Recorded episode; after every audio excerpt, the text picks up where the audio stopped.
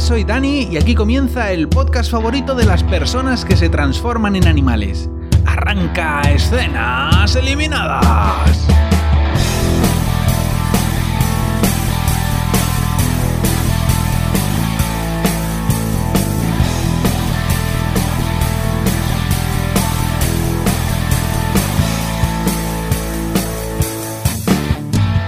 Esta semana os voy a contar qué ocurre en el piloto de una serie brasileña que ha estrenado Netflix esta semana y eh, se llama Ciudad Invisible. Se trata de un thriller criminal que involucra criaturas mágicas, criaturas de, de fantasía, y como siempre, pues voy a resumiros qué ocurre en el primer episodio para que sepáis si es una serie que os puede interesar o no. El capítulo comienza con dos personas que caminan de noche por la jungla, vestidas con ropa de safari. De pronto se escucha el ulular de un pájaro, una especie de, como de loro raro que hay ahí en un árbol, y uno de los hombres, el viejales, amartilla el rifle para pegarle tremendo tiro al loro raro. Así, porque sí, no, no es que, sabes, que no sé por qué le estorba el loro, pero bueno, el caso es que le quiere pegar un tiro. Y el otro hombre, que es un tío con bigotillo de mafioso, le dice, señor Antunes, aquí solo matamos si es para comer. No, no. Eso de ir por la jungla pegándole tiros a los animales así porque sí, aquí en Brasil no se estila. Pero el viejales le dispara igualmente, anyway, le dispara al loro raro. Inmediatamente al ruido del disparo acude lo que inicialmente parece un aborigen, con una antorcha. Y bueno, pues el, aborigen empieza a correr alrededor de ellos, entre la maleza, ahí ocultándose y, acercándose cada vez más, y al final termina matando al viejales con una lanza. Entonces, cuando el aborigen eh, ha matado al viejales, se marcha corriendo y nos damos cuenta de que realmente no lleva una antorcha, sino que la cabeza del aborigen está en llamas. El hombre del bigotillo de mafioso se queda solo en medio de la jungla con el cadáver del viejales, y entonces avanzamos al presente y vemos que el hombre del bigotillo ahora es un anciano que está contándole esta historia a un grupo de niños, una historia pues muy educativa, muy hermosa para contarle a unos niños, y parece ser que están ahí pues celebrando algún tipo de verbena en un pueblo que se llama Vila Torre. Y bueno, pues este pueblo pues está junto al bosque, junto a la jungla donde, donde sucedió toda esta historia del hombre del bigotillo con el viejales. La historia termina con la advertencia de que el curupira, que así se llama el aborigen del pelazo de fuego, solamente ataca a los que dañan a la fauna y la flora.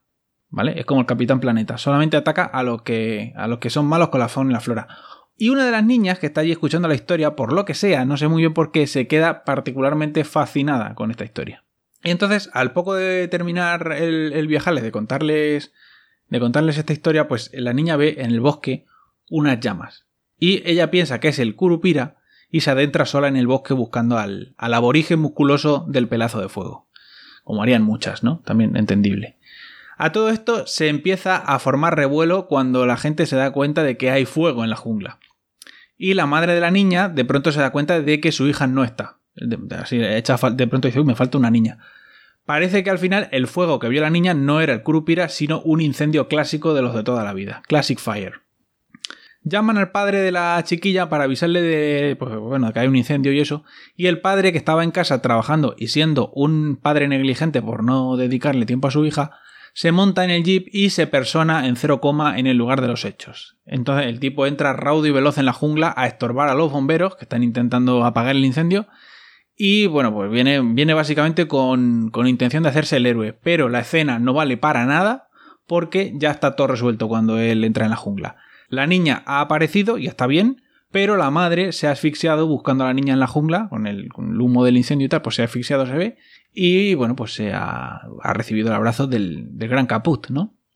Aquí entra el opening de la serie y una vez que termina nos anuncian que ha pasado un mes desde todo este tema del incendio. Y vemos que el hombre, que es la versión brasileña de John Krasinski, es un policía. Y más concretamente es un policía ambiental. Vamos, que es del Seprona. Y nada, pues John Krasinski vuelve al trabajo después de un mes de permiso por el fallecimiento de su mujer. Y pues cuando llega, pues su compañera le da la bienvenida, le da los recaos pendientes, que por lo visto hay alguien que le ha estado llamando insistentemente mientras él estaba de permiso. Y el tipo pregunta pues que si hay datos nuevos sobre el incendio donde se murió su mujer y, la compañera le dice mejor ve y habla con el comisario porque esto mejor que te lo diga él, que, que a mí no me va en el sueldo. Así que eh, se va John Krasinski para el despacho del, jefe y el jefe le dice que la investigación está cerrada, que no han podido encontrar nada que indique que el incendio fue provocado y que piensan pues que pudo haber sido un accidente, algún cobete de las fiestas del pueblo o alguna guirnalda de estas que llevan una velita dentro que ha caído en el bosque y, y se ha prendido fuego. Bueno, también un poco negligente hacer ese tipo de cosas, ¿no? Al lado de una jungla, pero bueno. Eh, el caso es que la policía da, por, eso como incendio accidental y no y a cerrar el caso. Y el John Krasinski brasileño se enfada y el jefe lo manda otra vez para su casa. Le dice, mira, mejor vuélvete a tu casa otro rato más hasta que te encuentres mejor. Aquí, la verdad es que Brasil, un país muy avanzado, se te muere la mujer, o sea, aquí en España te dan tres días para enterrar a tu mujer y en, y en Brasil, pues lo que necesites, tiempo que necesites tú para recomponerte. La verdad es que está muy bien, país muy avanzado. Total, que John se vuelve para su casa y pilla a su hija mirando cosas de la madre, ¿no? Ahí registrando los armarios. Entonces, pues nada, se sienta ahí a hablar con ella de padre a hija y van viendo pues cosas que hay en una caja, cosas de la madre. Y, John Krasinski pues le va contando cosas, ¿no? De su madre, de lo que hacía y tal. Bueno, en fin. Y al final la niña pues ya se termina poniendo mal, ¿no? De ver las cosas de la madre y se va corriendo. Entonces ya pues la siguiente escena, John Krasinski brasileño está sentado en el váter con cara de preocupación y llorando. Se da una ducha, se recompone y cuando sale telefonea a la persona que le ha estado llamando a la oficina mientras él estaba de baja.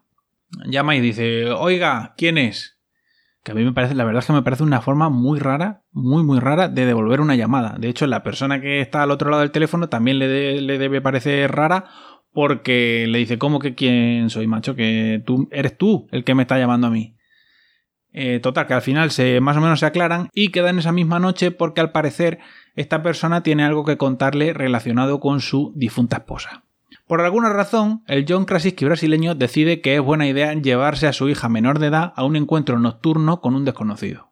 Por lo que sea, él piensa que eso es una idea buena. Pero eh, no pasa nada, o sea, podéis estar tranquilos, no pasa nada porque el desconocido no aparece a la cita y toda esta escena es absolutamente para nada.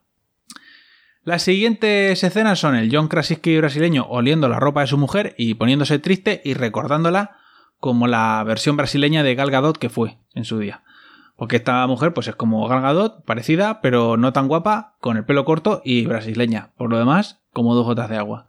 Bueno, John sale a hacer footing por la mañana temprano y cuando va por el paseo de la playa se encuentra con un grupo de gente alrededor de un delfín rosado que ha aparecido muerto en la playa. Yo la verdad es que no sabía de la existencia de delfines de color rosa, pero por lo visto existen. Así que una cosa nueva que he aprendido hoy. En cuanto John se acerca, saca la placa de agente del Seprona y la gente que estaba ahí intentando llevarse el cadáver del delfín, pues hacen, hacen mutis por el foro, desaparecen. Una de ellas, una mujer eh, que estaba allí y era de las que estaba intentando llevarse el delfín, pues se va directa a casa de una especie de santera que hace pociones a contarle que no ha podido devolver el cadáver del delfín al mar. Y se lo cuenta como con mucho pesar, con mucha alarma. Y la santera, eh, que se llama Inés, le dice... Mm, a ver, eh, tú que has fracasado y, y, aquí mi guardaespaldas, que es un luchador de wrestling, ya sabéis lo que tenéis que hacer. ¿No? Como diciendo, tenéis que recuperarme el cadáver del delfín. Entre tanto, los agentes del Seprona han cargado el cadáver del delfín en el maletero de la furgo de John Krasinski y en ese momento llama el comisario diciendo que John Krasinski siga con el tema del delfín, que se vaya al veterinario a que le haga la autopsia y que la compañera vaya a Vila Toré porque ha pasado algo raro que hay que investigar. Entonces John Krasinski dice, sí hombre, vas a ir tú sola a investigar una cosa rara al pueblo donde murió mi mujer hace un mes. Entonces, ¿cómo lo resuelve? Compra varios kilos de cubitos de hielo, cubre el cadáver del delfín, que lo lleva en el maletero de su coche, de su furgoneta, y se va con la compañera a Vilatore. Entonces, pues nada, John Krasinski, su compañera y el delfín muerto del maletero se presentan en Vilatore, donde han aparecido montones de peces muertos en la orilla. Así que, pues nada, se ponen ahí a tomar muestras de agua, de los cadáveres de los peces y demás, y eh, bueno, pues un poco para ver qué ha pasado ahí, ¿no? Porque están todos esos peces muertos. Y mientras investigan, John presencia una discusión entre los vecinos del pueblo, porque al parecer hay una constructora que les está ofreciendo cash, les está ofreciendo dineros por las casas.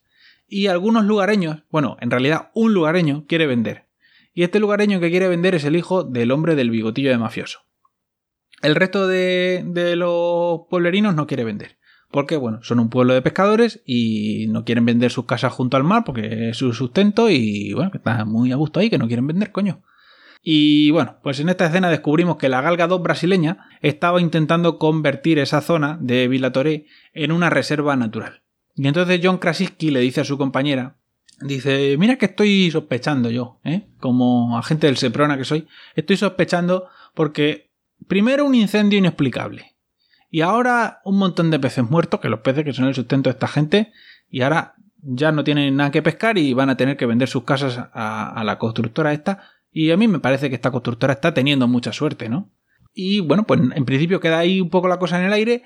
John Krasinski decide por fin que ya va siendo hora de llevar el cadáver del delfín al veterinario para que le hagan la autopsia, pero cuando llega se encuentra con que está cerrado. Está, ahí está la, la, que yo me supongo que es la ayudante del veterinario cerrando ya la, la, puerta y dice, oye, mira que soy del Seprona que traigo un cadáver de un delfín rosado para que le hagan una autopsia. Y la mujer le dice, mira, lamentablemente ya he girado la llave, esto está cerrado, se fermé y, y no, lamentablemente no te puedo ayudar porque el veterinario ya se ha ido y yo me voy también porque esta noche juega el Flamengo y no me lo voy a, a perder por tu mierda de delfín. Total, que la, mujer se pira y eh, John Krasinski brasileño se queda ahí con cara de portero goleado y un delfín muerto en el maletero de la furgo. Así que nada, pues se va a su casa, se va a su casa con el, con el delfín muerto. Esa noche, un chaval que trabaja para la santera y que le falta una pierna intenta colarse en casa de John Krasinski para robarle la furgo con el delfín muerto.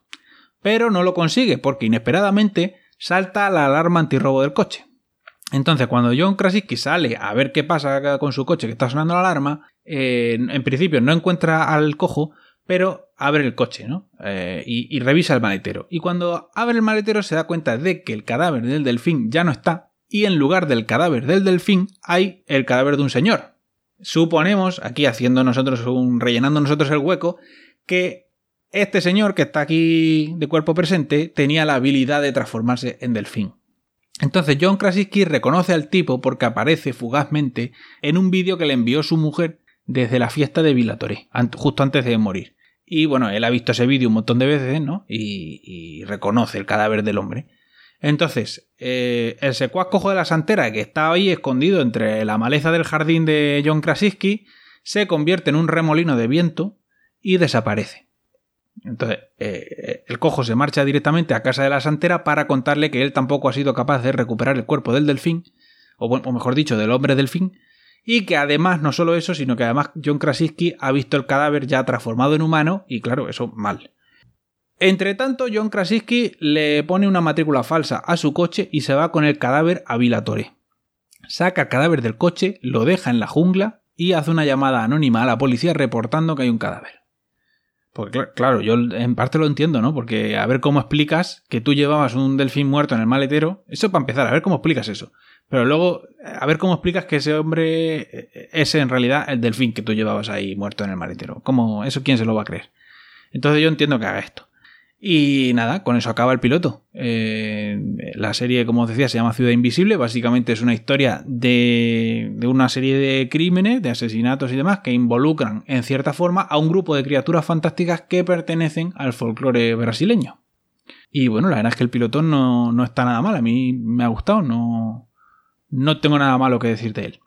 Y con esto, pues nada, damos cierre al, al programa de esta semana.